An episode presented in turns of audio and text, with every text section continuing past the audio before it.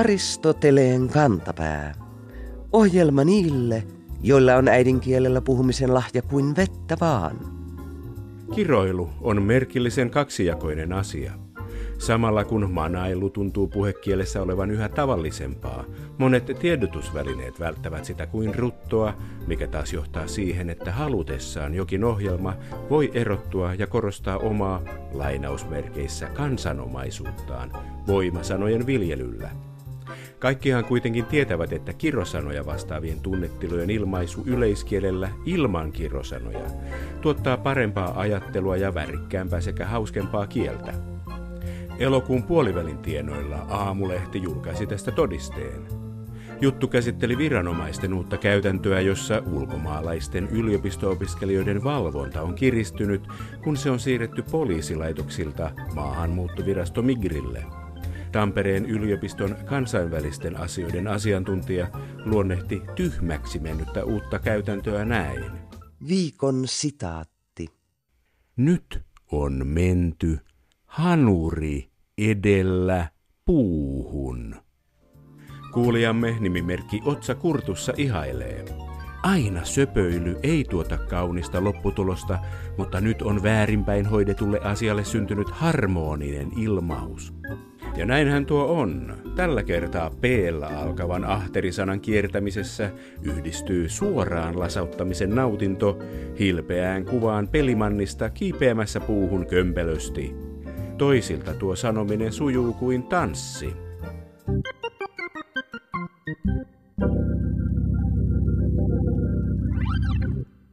Tiedot suomalaisten juurista ovat viime vuosikymmeninä tarkentuneet huomattavasti. Kun sata vuotta sitten pelättiin, että ulkomaalaiset pitävät meitä sivistymättöminä mongooleina, voimme nyt lyödä geenitieteellistä rätinkiä pöytään ja todeta, että vaikka itäsuomalaisille tyypillinen N-haploryhmä on tullut meille idästä, on muistettava myös, että länsisuomalaisille tyypillinen haploryhmä I on peräisin todennäköisesti pohjoisesta Länsi-Euroopasta.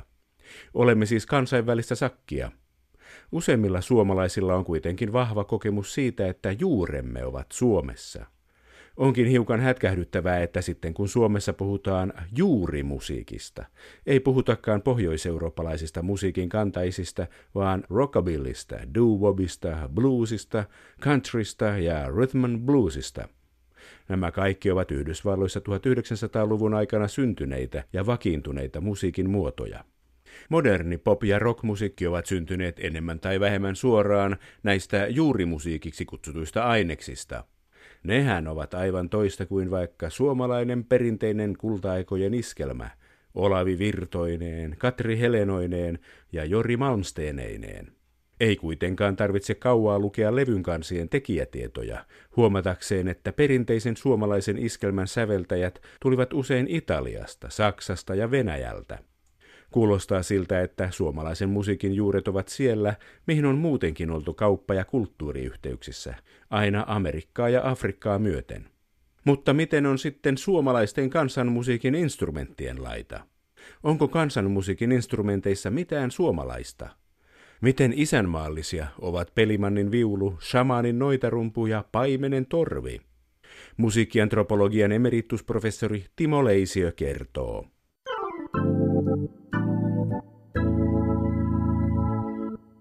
Kun Suomi täyttää sata vuotta, niin onko suomalainen kansanmusiikki sata vuotta vanhaa? Musiikkiantropologian emeritusprofessori Timo Leisiö. Tämä on mielenkiintoinen asia, mutta joudun kyllä sanomaan, että kansanmusiikkimme on sata kertaa sata vuotta vanhaa.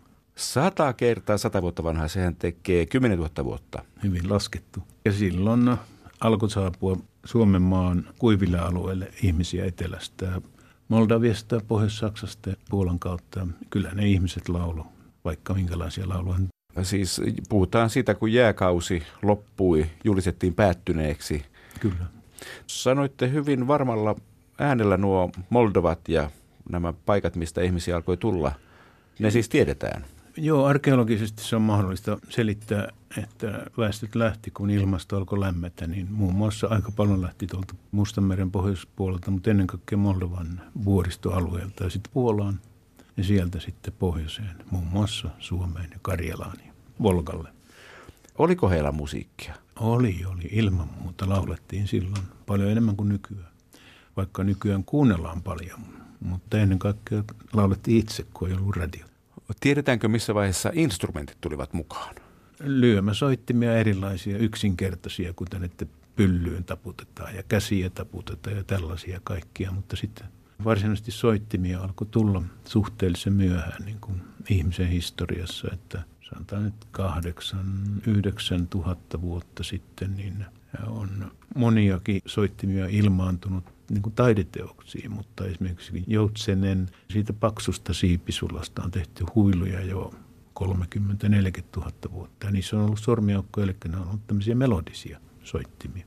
Sitä mukaan, kun ihmisen kulttuureissa kielen osuus kommunikaatiovälineenä vahvistui, niin silloin laulun merkitys väheni. Ja se jäi puolittain astraali-asiaksi. Laulun on luonut olento, joka on taivaallinen, siis tämmöinen yliluonnollinen olento, ja sitten laulun taito siirtyi ihmiselle. Ja ihminen pystyy kommunikoimaan taas näiden yliluonnollisten kanssa laulun mutta kyllä edelleenkin siis emme ole niin ihmeellisiä nykyihmiset. Jos me ajatellaan esimerkiksi uskonnollisia tilanteita, rukouskutsu muslimeilla tai Jumalan palvelus luterilaisilla. Kansaa paukkaa Moldovasta ja Puolasta ja ties mistä tänne niin. Voiko nyt sitten puhua, että se oli suomalaista kansanmusiikkia vai onko se poliittinen termi musiikkiantropologian emeritusprofessori Timo Leisiä?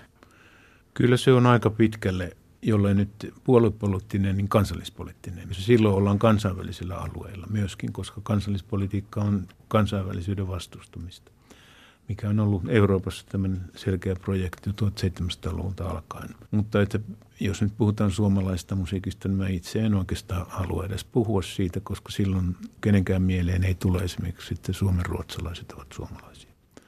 Eli tämä on hyvin poliittinen termi itse asiassa. Onko tällä alueella, joka nykyään tunnetaan Suomena, niin onko täällä jotain musiikkiperinnettä, joka olisi jotenkin leimallinen näille seuduille? Eikö tämä ole aika nokkela kysymys? Joo, siis vanhat traditiot, ensinnäkin runolaulu on tavattoman vanha traditio, mutta se on niin kuin uralilaisten kansojen tänne tuomaan perinnettä idästä. Samalla on kieli tuli tänne. Mutta sitten täällähän asuu väestö kauan ennen kuin Suomea puhuttiin, niin kyllähän nekin lauluja yksi laulutraditio, joka on säilynyt, on itkuvirret. Se on vanha traditio, todella vanha, ja sitä tavataan pitkin Siperiaa esimerkiksi. Mutta jos ajatellaan nykyistä Suomea, niin kyllä suurin osa suomalaista musiikista on tuotu ulkopuolelta, mikä on täysin luonnollista. Että siis koko ajan ihmiset on vuorovaikutuksessa keskenään. Varsinkin ennen, kun ihmiset helposti puhu kolme ja neljää kieltä, niin vaihdettiin sitten monenlaisten väestöjen kanssa kulttuurivaikutuksia. Mutta kyllä sitten on syntynyt sellaista perinnettä, jota ei missään muualla maailmassa ole. Ja yksi niistä on eteläpohjalainen rekilaulu, jonka kaikki suomalaiset tuntee esimerkiksi puukkojonkkarien tai häjyjen melodioina. Niin sitä ei ole sitten muualla maailmassa missään. Milloin kansanmusiikki alettiin sanoa kansanmusiikiksi? Musiikkiantropologian emeritusprofessori Timo Leisiä. No se on Saksasta tullut filosofia, koska Saksa oli täynnä tämmöisiä vauraita, mutta pieniä ruhtinaskuntia, joilla oli sitten kuitenkin yhteinen kieli. Herderin kantaiset filosofit päättivät, tästä kansainsopasta pitää tulla yksi vahva valtio. Ja silloin luotiin esimerkiksi kansan luonne käsite 1700-luvulla ja sitten myöskin kansanmusiikki. Ja kun semmoista termiä ei ollut, niin otettiin käyttöön semmoinen vanha saksalainen sana kuin folk, joka siis tarkoitti aikanaan joukkoa, muun muassa sotajoukkoa. Nyt se alkoi tarkoittaa Saksan kansaa. Ja siihen otettiin sitten mukaan tietenkin kansanlaulu, sadut ja kaikki. Suomalaiset otti tämän saman ideologian ruotsalaisten mukaan. Muun muassa Nelman oli innokas. Ruotsissa tuli laaja kansanlaulukokoelma ja Suomessa Gotlund innokkaasti keräsi paikkaa, mitä siis kansanlauluja, sävelmiä, kalendaariperinnettä. Ja silloin otettiin tämä kansanmusiikki käsite Suomessakin. Ensin se oli kansallismusiikki, Ruotsissa nationalmusiik. Nykyään kansanmusiikkia soitetaan viululla ja haitarilla, mutta mitkä ne instrumentit olivat ennen kuin viulu ja haitari tulivat? Lähdetään nyt sitten siitä, koska viulu ja haitari tulivat. No viulu tuli 1600-luvun lopulta, 1700-luvun alkuun. Silloin länsisuomalaiset omaksu viulun ja se oli siis tanssisoitin. Ja Euroopassa viulu oli siis kansansoitin. Että se tuli klassisen musiikin käyttöön sitten vasta 1600-luvun jälkeen 1700-luvulla. Mutta se ei esimerkiksi levinnyt Savon puolelle. Esimerkiksi hää Savossa laulettiin aika pitkälle kalevalaisilla häärunoilla. Samaten harmonikka, niin sehän omaksuttiin tanssisoittimeksi myöskin 1800-luvun alkupuolella. Ja lähinnä siis, kun kerran oltiin osa Venäjää, niin ne ensimmäiset merkittävät vaikutteet tuli Venäjältä, jossa oli tämmöisiä harmonikkatehtaita ja muita. Mutta sitä ennen niin oli tietenkin kantele, oli tämmöinen kielisoitin, mutta se on enemmän tai vähemmän hämärä, että missä sitä loppujen lopuksi on Suomessa soitettu. Karjalassa on se, me tiedetään varmuudella, ja Itä-Suomessa ja Keski-Pohjanmaalla ja Pohjois-Pohjanmaallakin, mutta muuten ei oikein ole kovin paljon tietoa kanteleen alkuperästä. Ei tiedetä oikeastaan mitään. Se niin kuin yksi, kaksi ilmaantuu 1000-luvulla, 1100-luvulla Euroopan arkeologiseen jäämistöön Puolasta Keski-Venäjälle sillä alueella. Suomessa, Virossa, Liettuassa, Latviassa se on ollut hyvin tavallinen ja sitten Karjalassa. Väinämöinen teki kanteleen hauenleuoista. Onko semmoista kannelta ollut oikeasti olemassa? Ei ole. Siis Suomessahan on kaksi kantele-myyttiä. Ne on hyvin erilaisia. Ja ne on Kalavassa kumpikin ja sitten ne on mennyt välillä sekaisin. Se, joka on tullut Kreikan puolelta, se on niin sanottu oinon luinen kantele – ja se liittyy tähän kreikkalaisten Orfeusmyyttiin. Mutta sitten on se toinen myytti, johon liittyy tämä kalanluu. Ja se liittyy taas kelttien traditioon, koska kelttiläisellä puolella heidän lyyränsä tehtiin valaanluista. Valas oli ajautunut rannalle ja siitä sitten tehtiin soitin. Ja nämä kaksi myyttiä on sitten niin kuin yhtynyt Suomessa. Välillä meilläkin tehdään kanteleita oinonluista ja hirven periselluista ja ja laulajat on kuulleet molemmat myytit. Se ei voi olla kovin vanha soiti, mutta sen sijaan se, mihin se on sotkeutunut, on samani rumpu, joka on varmasti Suomessa ollut käytössä. Siis shamanismihan on ikivanha inhimillinen tekniikka pärjätä maailmankaikkeudessa, mutta se, että shamanin käyttöön tulee rumpu, niin se on aika nuori juttu.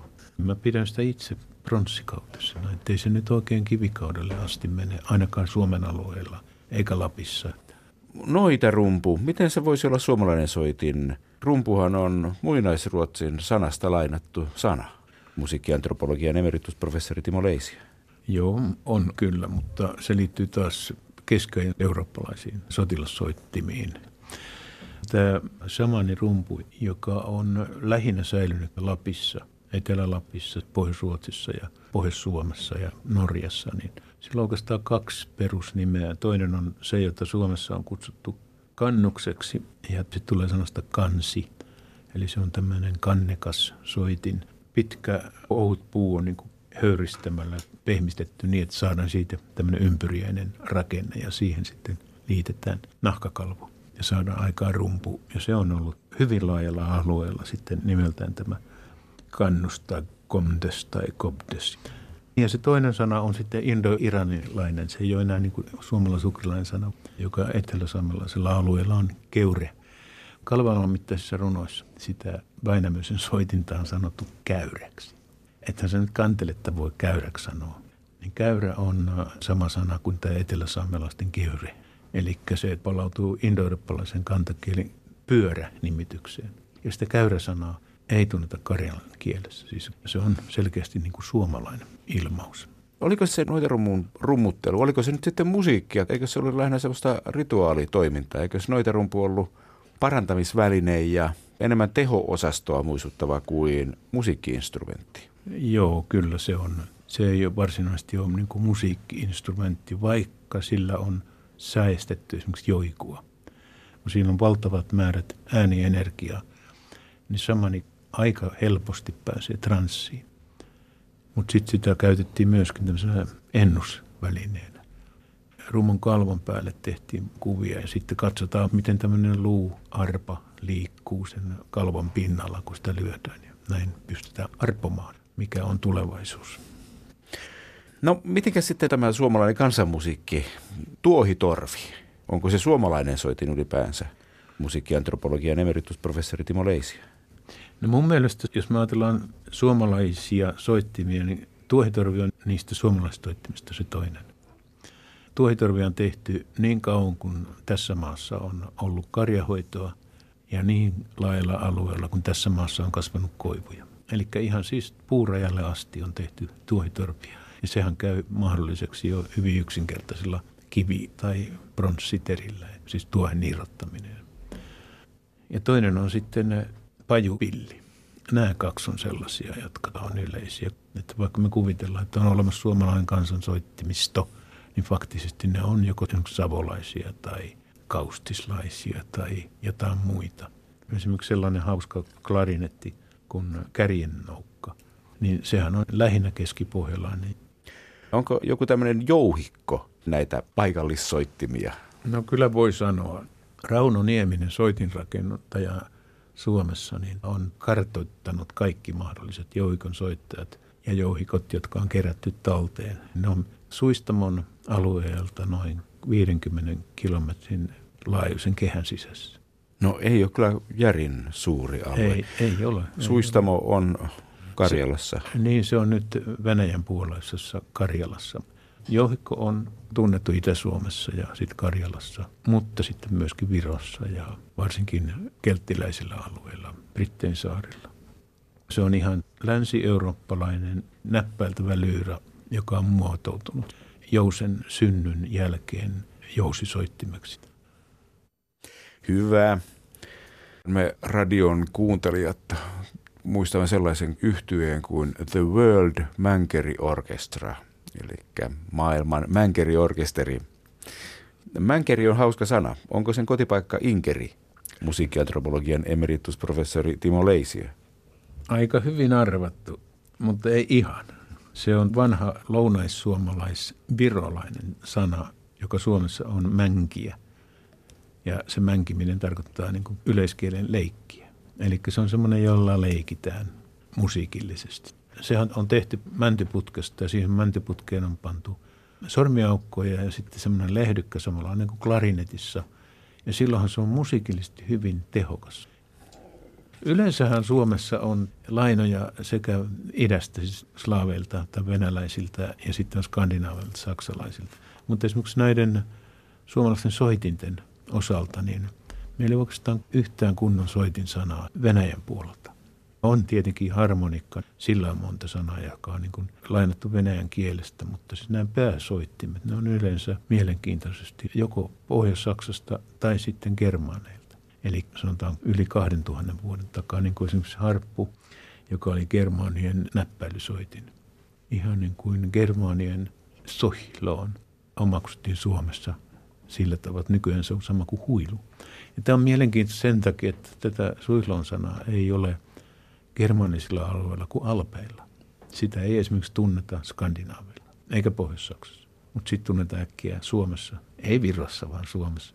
Et nämä on tämmöisiä mielenkiintoisia juttuja, miten semmoisen selittää. Paitsi, että se on niin vanha sana, että se on vaan unohtunut Skandinaavilta, mutta säilynyt Suomessa. Aristoteleen kantapään yleisön osasto. Helsingin piispa Irja Askolan seuraajasta käytiin syksyllä vaalitaistelu kolmen ehdokkaan välillä. Kuulijamme mielestä taistelu tosin on turhan vahva ilmaisu tilanteessa, jossa yksi ehdokkaista luonnehtii piispan virkaa tavoittelevien eroja seuraavalla tavalla. Kuin valitsisi nyhtökauran, härkiksen ja soijarouheen väliltä. Onhan se herkullisempi vertailukohta kuin valinta Kallion kirkkoherran, Helsingin yliopiston sosiaalietiikan professorin ja luterilaisen maailmanliiton apulaispääsihteerin väliltä. Ja paljon helpompi samaistua. Vähän väliä hän sitä joutuu pohtimaan kauppalistaa laatiessaan, mahtaako kaupasta tänään löytyä nyhtökauraa tai härkistä, vai joutuuko tyytymään soijarouheeseen. Tässä on siis kysymys olemattomista eroista einesten ja ehdokkaiden välillä. Proteiinia on kaikissa tuotteissa riittävästi ja maku suunnilleen sama, vaikka ne on tuotettu eri raaka-aineista. Aristoteleen kantapäälle jäi kuitenkin epäselväksi, mitä lihankorviketta me vaalien jälkeen saimme, kun Helsingin piispaksi valittiin Teemu Laajasalo.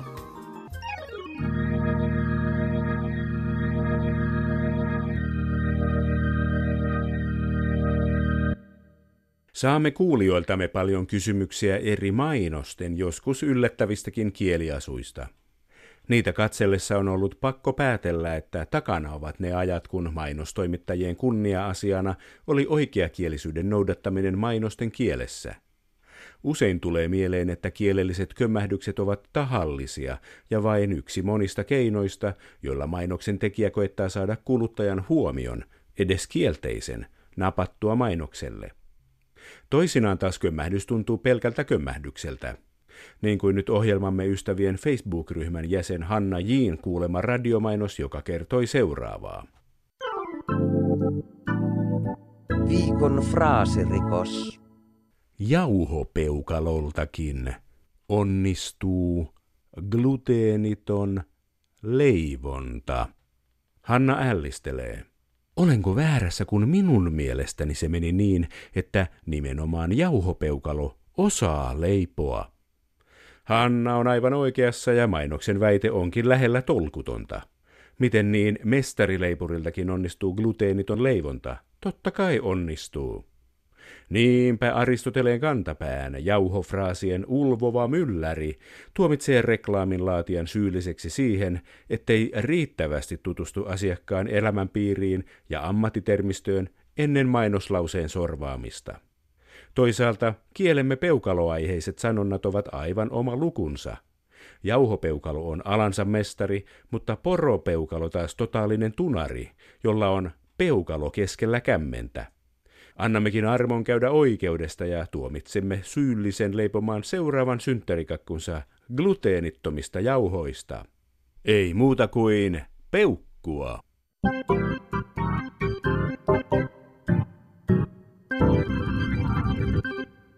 Suomalaisuuteen liitetään usein sisu päästä vaikeiden aikojen läpi. Tämän ajattelun ytimessä on ilmaus, jonka mukaan suomalaiset ovat Viikon sitaattivinkki. Katajainen kansa taipuu, muttei taitu.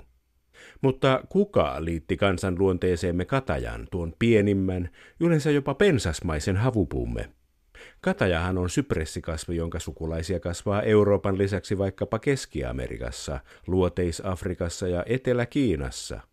Miksi kataja, miksei vaikka jokin komea ikihonka? Vertauksesta saamme kiittää Juhani Ahoa, yhtä ensimmäisistä suomeksi kirjoittaneista ammattikirjailijoistamme. Vuonna 1899 hän julkaisi kokoelman niin sanottuja lastujaan otsikolla Katajainen kansani ja muita uusia ja vanhoja lastuja vuosilta 1891 ja 1899. Siinä tuo aikansa suosituimpiin kirjailijoihin lukeutunut kynäniekka kuvaili suomalaisuutta näin. Me saatamme tyynesti kuunnella taivaan tuulien huminata niin kuin kataja kivisellä mäellä.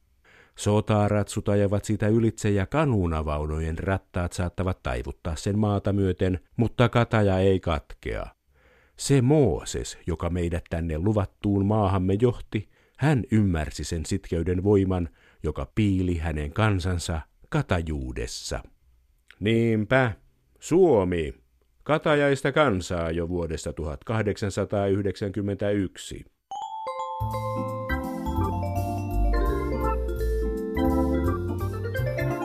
Kerro Aristoteleen kantapäälle, mikä särähtää kielikorvassasi. Tee se internetissä osoitteessa www.yleradio1.fi kautta Aristoteles tai lähetä postikortti PL 58 00024 Yle. Aristoteleen kantapää selvittää, mistä kenkä puristaa.